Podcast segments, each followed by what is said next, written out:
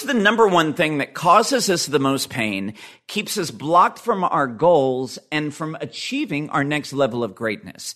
It's actually our blind spots.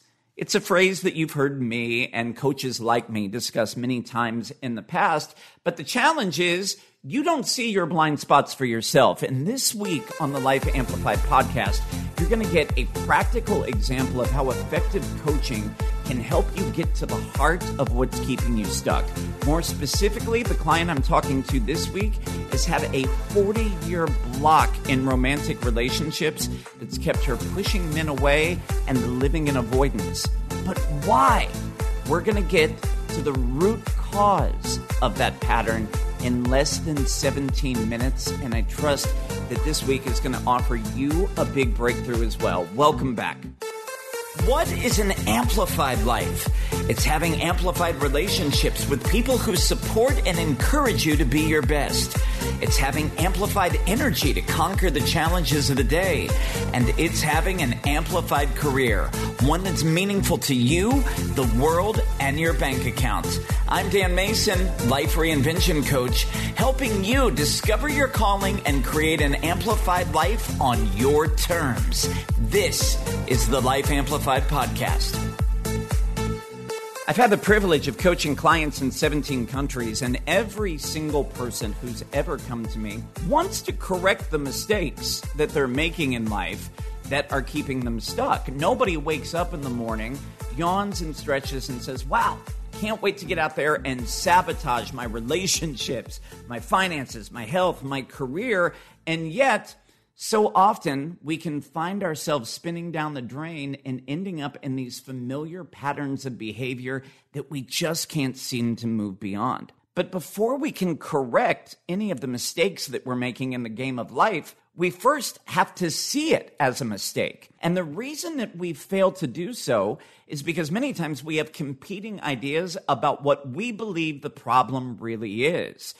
More specifically, we direct our attention away from our own characteristic errors and our internal misperceptions of thought, and we focus on the external causes of the problem. And this is the very definition of a blind spot. However, there's a couple others that are very sneaky and can be very prevalent, and I want to draw your attention to them right now before we get into this special coaching session that I'm going to share with you today. A lot of times, one of the things that keeps us stuck is intellectualization. How many times does a therapist or a coach or even your family or friends ask you how you're feeling for you to respond with what you're thinking? Intellectualizing happens when we remove all the emotion from a situation and focus on what we believe the facts are, looking for evidence, and that can create a lot of he said, she said in our conversations. Another subtle blind spot that keeps people stuck is rationalization.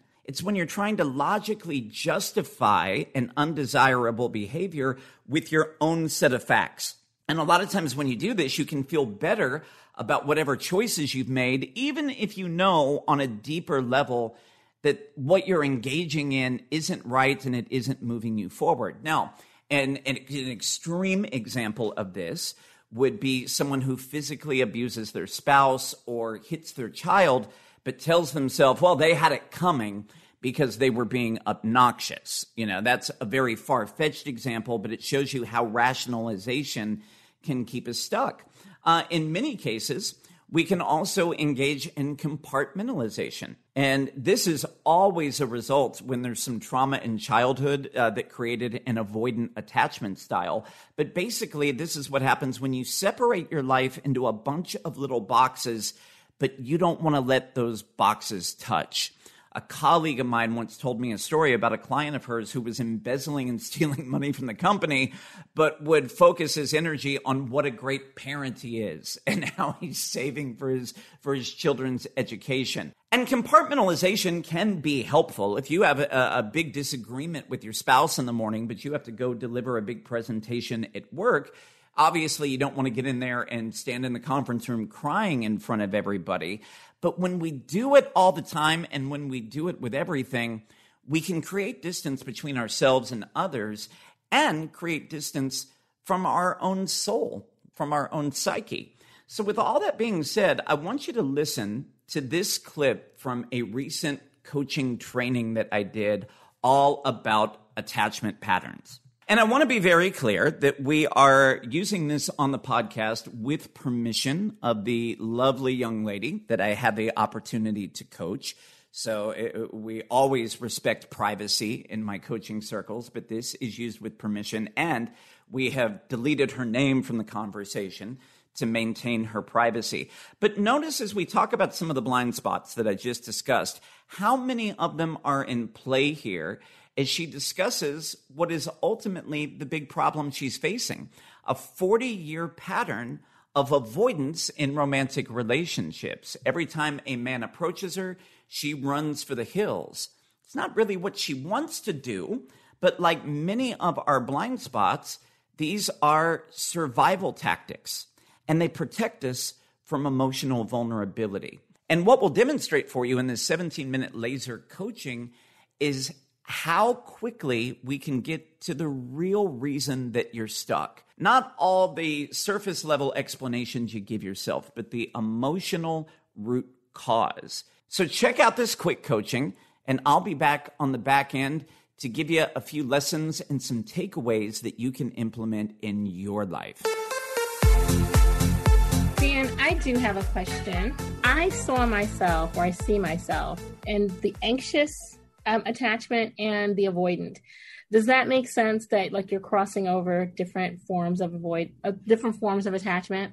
Yeah, it can. I mean, look, disorganized attachment is a thing where people are both. Even for people who are disorganized, we usually have one that we lean more than the other. So oftentimes, like in relationships, people who are anxious will get super anxious, super anxious, right? They're they're not getting their needs met. So what do they'll do? They'll act out in some way to create an emotional upheaval in the relationship. So that might be having a temper tantrum. That might be looking outside the relationship for attention elsewhere, which becomes what? A form of avoidance. so we're sort of like, I'm super anxious, super anxious. Well, fuck it. I'm going to leave them before they leave me first. So I'm going to go over here on Tinder it, like that can play out, right? Is there anything specifically that you wanted to talk about in terms of attachment? No, nothing specific. I just I thought it was interesting because as you started to speak, honestly, I saw a lot of myself in secure attachment too. I saw a lot of myself there. So I was like, okay. Well, where are the where are the relationships that you were secure? I have very secure relationships within my family. So I'm very, very close to my brother. Very close. Like he awesome. is the guy who kind of shows he's the, he's the super safe person in my life. Especially when we first started. I'm like, my parents are amazing. When I describe my life, honestly, it sounds like, you know, I grew up in Mayberry, USA. My parents were amazing. But then like little by little, as you start like, you know, unpacking some stuff, I'm like, oh, well, there was that you know, where you realize, you know, even very well meaning people who show up who love you, there's no doubt in my mind that, you know, I was loved my entire life. My parents showed up, they were there the whole nine. But, you know, they had their own wounds. So, like, sometimes things would happen that I was like, whoa, what was that? So, but and now I'm seeing that later it's manifesting itself in my life with how I show up with people, especially at work. Especially, and I think at work, because I'm not avoiding, um, I have no personal relationship with anyone. Like, you know, I'm not dating anyone, I'm not seeing anybody. That's a whole other show, Dan. That's a whole other show but I, because that's pure avoidance, you know, like people look at me and go, Hey, I think you're prick and they can't even get, you know, eat out because I'm down the street. Like, I don't want to hear it. I got to move on. Like afraid to attach myself to someone in that way, like afraid that, you know, there's going to be harm brought by this person. So I just keep it moving. So tell, so tell me more about that. Like when somebody comes up or they attach you, uh, attach to you, uh, hopefully not attaching to you. That, if, and if they are, no wonder you're avoidant. That might actually be setting a secure boundary. Um, if somebody is approaching you in a flirtatious manner or they want to pursue and you're out, tell me more about that. What's what's going on there? What is sort of the story? If if the behavior is I'm out the door, what is the story that you have underneath that? Very recently, when I say recently, like within the past couple of years, I've realized that like I guess through messaging, through messaging that I've received from my family, from people that I love and care about, I've received messages that make me feel like, you know, I'm not I'm not worthy. Like you're going to show up You're going to start talking to me. And then you said something earlier that resonated. You're going to meet the real me and then go, no, I don't want her. Ah, got it. So the story that you have is what? That if they really get to know me, they couldn't love me? Yeah. Like, right. you know, because I, I hear messages even in my in my role at, at work you know well can be very demanding. You can be um very not people don't say pushy but like intimidating. Um you make people feel a little uncomfortable which honestly dan i'm like the nicest person. That's not me at all. For whatever people will give me stories like well you know when people come across as very highly competent they also come across as intimidating. And i'm like is that true? Because i don't think there's anything wrong with being competent but i don't hide my competence and i don't try to make anybody else feel less than because of how i'm showing up. I don't feel that i do that so I feel like when people say those kind of things to me, honestly, I feel like that's their stuff. So, guys, I just want you to notice I'm poking at something about relationships. And what is she doing? What am I doing? Oh my God. Detouring over here to talk about work. Do you notice that the minute a male coach starts asking about relationships, she's doing the pattern. She's out. But Dan, oh, well, let's shiny object over here. Let's talk about work. Yeah, girl. I so just, the story is is they'll they'll leave me if they get to know the real me. Yes. Think about the last time that that came up for you, that a gentleman caller showed up, and and that you were in that story where you're, and see if you can check in with your body. What emotion? What is the feeling that you have underneath that story? Like fear. Okay. Is there anything else with the fear? Mm, I'm not sure how to answer that, but I guess it was. Um, this is kind of weird because the last relationship wasn't really a relationship. It was kind of like a relationship of convenience, like situationship. It was more of a situationship, but that, that was literally the last relationship. I'm curious. You said that there was that there is fear underneath the story of they'll leave me if they know the real me. Yeah. So where do you feel that fear in your body? Where does that come up for you when you think about that? Literally, like where does it? I feel like like in the solar plexus, like right in the center. Yeah, so like where like around the sternum, like up underneath yeah, the sternum. Yeah, like, yeah. And you know what? Thank you. That was the perfect word because it's not the belly; it's more like the chest area. Sure.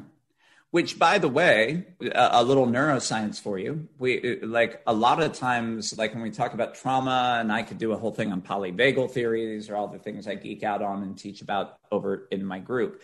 But the vagus nerve starts down here in your diaphragm and it goes straight up the center of your body. It's the one nerve that touches every major organ in your body. Comes straight up the center of your body. It comes up the right side of the neck and right back in through the base of your skull, back into that reptilian part of the brain. And the nervous uh, and the vagus nerve is where all the trauma responses travel up and down. And the point right here around the sternum, like underneath that breastbone, is sort of the difference between where there is like once it gets up here, it's heavily myelinated, meaning myelin is sort of that protective coating that helps us create habits. So where the part down here below the sternum is unmyelinated. So when we're having a reaction that's down here more in the stomach, where you start to get sick to your stomach in a trauma response, or if you notice, like a lot of times people notice that they got IBS or things like that, that's actually a shutdown response of the nervous system when there is like a red light response that something is so dangerous i can't that i can't run from it and i can't hide from it. So literally i'm just preparing myself for death. That turns into the shutdown. Everything up here above the sternum is more anxiety it's fight or flight response when we go into you know and everybody knows what fight or flight is but this little space right here in the middle is a lot of time where that energy gets blocked for people because it's right there at that connection point between the two responses. So that's in, interesting biologically that where you feel that energy. But I'm going to take you one step further. If you just close your eyes and you check in and allow yourself to feel that energy, and even if you could think of an experience consciously, like in a relationship or being pursued, where you felt that energy at a high intensity, like at an eight, nine, or 10. If you just allow yourself to feel it, can you get there? Do you feel that energy? I am there and I feel some of the energy. I, I don't feel it at, at the intenseness that I did at the time, but yes. So check in and just put your hand there wherever you feel that energy. Put your hands there and ask, what age is this part of me? What age is this part of me? And just notice what comes up. Okay, as freaky, like the number 21 just popped up. What was happening around age 21 with the relationships? I don't remember. Normal response is when people say, I don't know. That's normally a dissociative response. And we don't have to go there and, and press on it. What about me, Dan? What are you saying about me? I'm not saying anything. I'm just simply I've done this work. I've done probably 10,000 client hours with people and I this is a very typical response that sometimes we kind of shut down and want to disassociate from whatever was going on there. But if if you sort of check in, we can try it from a different angle. If you just feel that energy and underneath that energy of fear, as you said, there is a belief. What belief is associated with that feeling? what I felt was um it feels weird that um I don't even know how to put it into words. It just it felt like it wasn't real. It's the best way to phrase it. It felt like what I was experiencing wasn't real. Like the feelings that I was going through, the relationship that I was having, like it didn't feel real.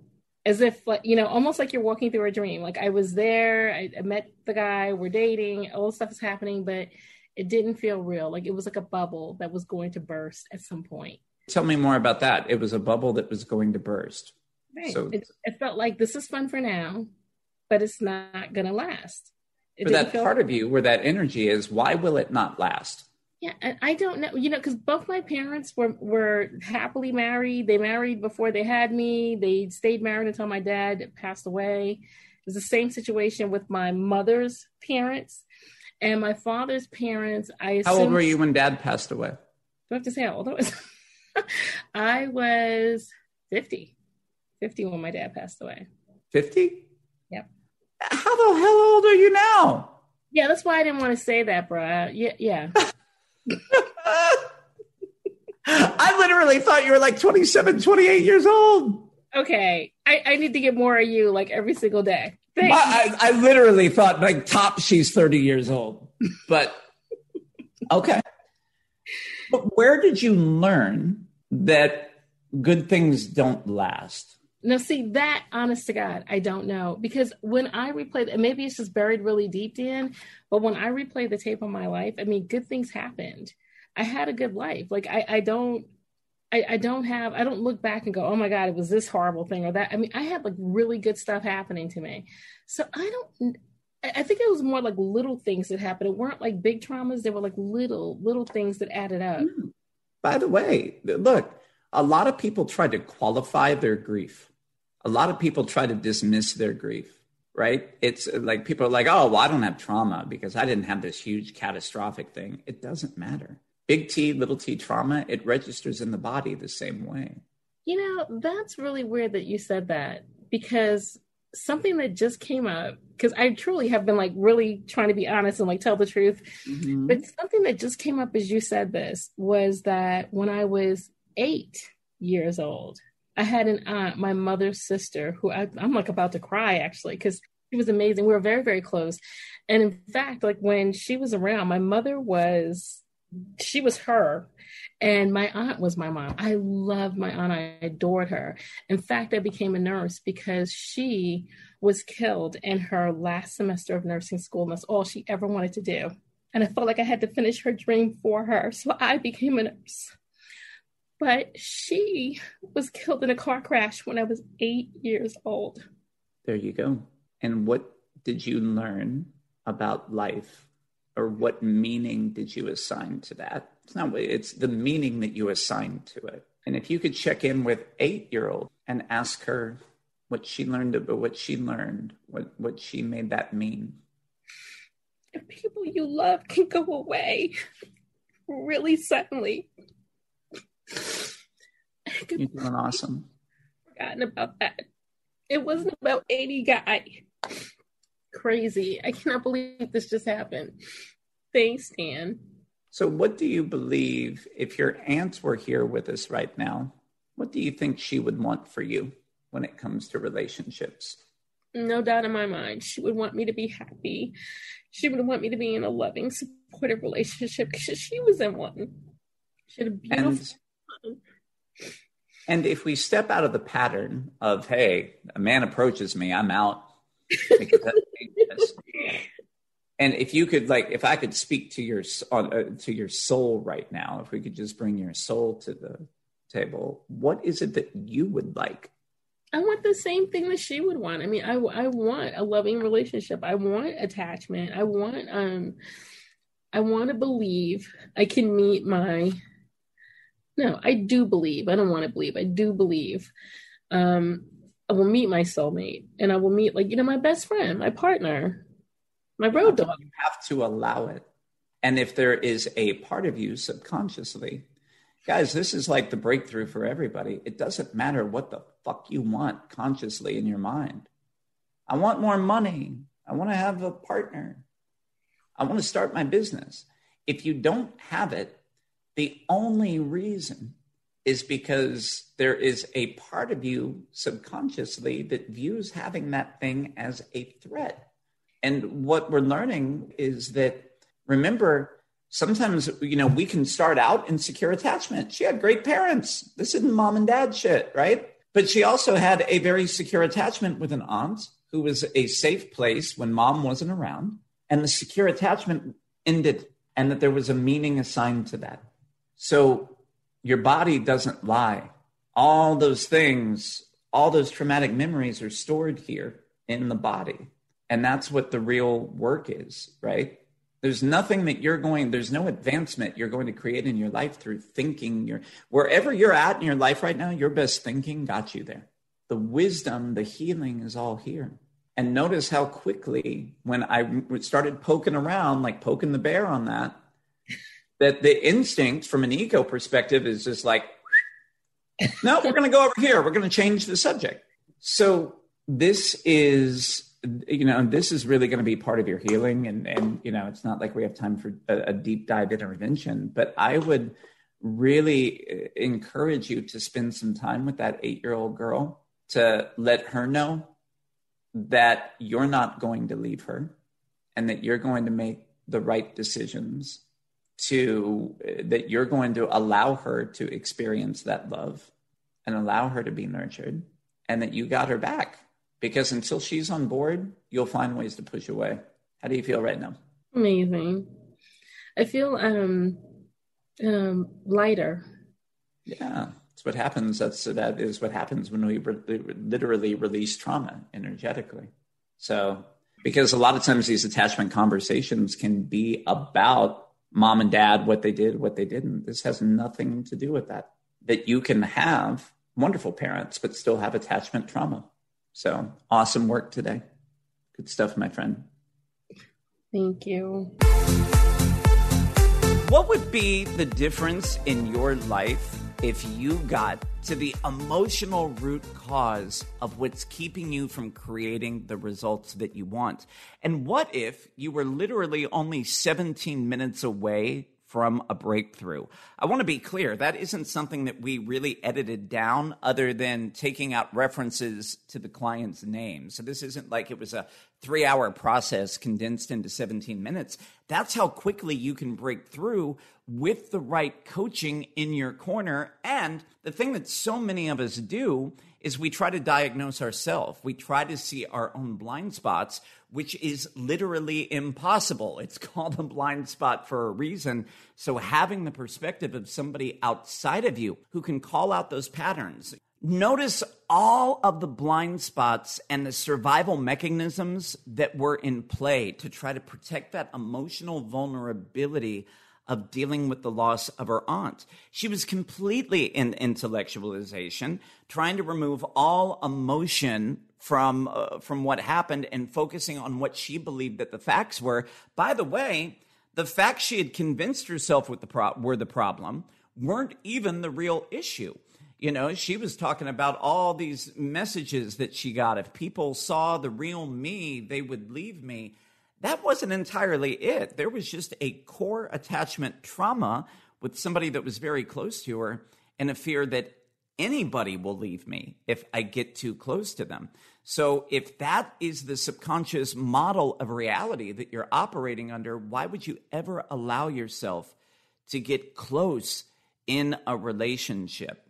But as they say, when you know better, you do better. So, I hope that this was a powerful learning opportunity for you. Uh, for those of you who've been on the fence, you're not sure what coaching is about. I hope this gives you really good clarity on what this modality is and, and how quickly we can get to the emotional root cause, get you out of your head and back into your body and your heart where all the wisdom is. And by the way, I do have some spots open. If you would like to get through a quick breakthrough in your life, uh, you can go to my website, creativesoulcoaching.net fill out an application. We'll jump on a complimentary discovery call, talk about where you're at in your life, where you want to go, and how I can quickly help you accelerate those results. Also, if this podcast was beneficial for you, please screenshot it. You can upload this episode to Instagram, Twitter, post it in your stories. Be sure to tag me at CSC Dan Mason. Also, if you're so inclined, you can leave us those five star ratings and reviews on Apple or just be sure to give us a follow on whatever podcast platform that you're listening to so you can get those updates every time we release a new episode. And it is an honor to serve you. I would love to help you break through. CreativeSoulCoaching.net is where you find me on the web, and we have all those links in the show notes as well. In the meantime, turn down the volume on your negativity, turn up the volume on your purpose so you can live life amplified. I'll talk to you next week.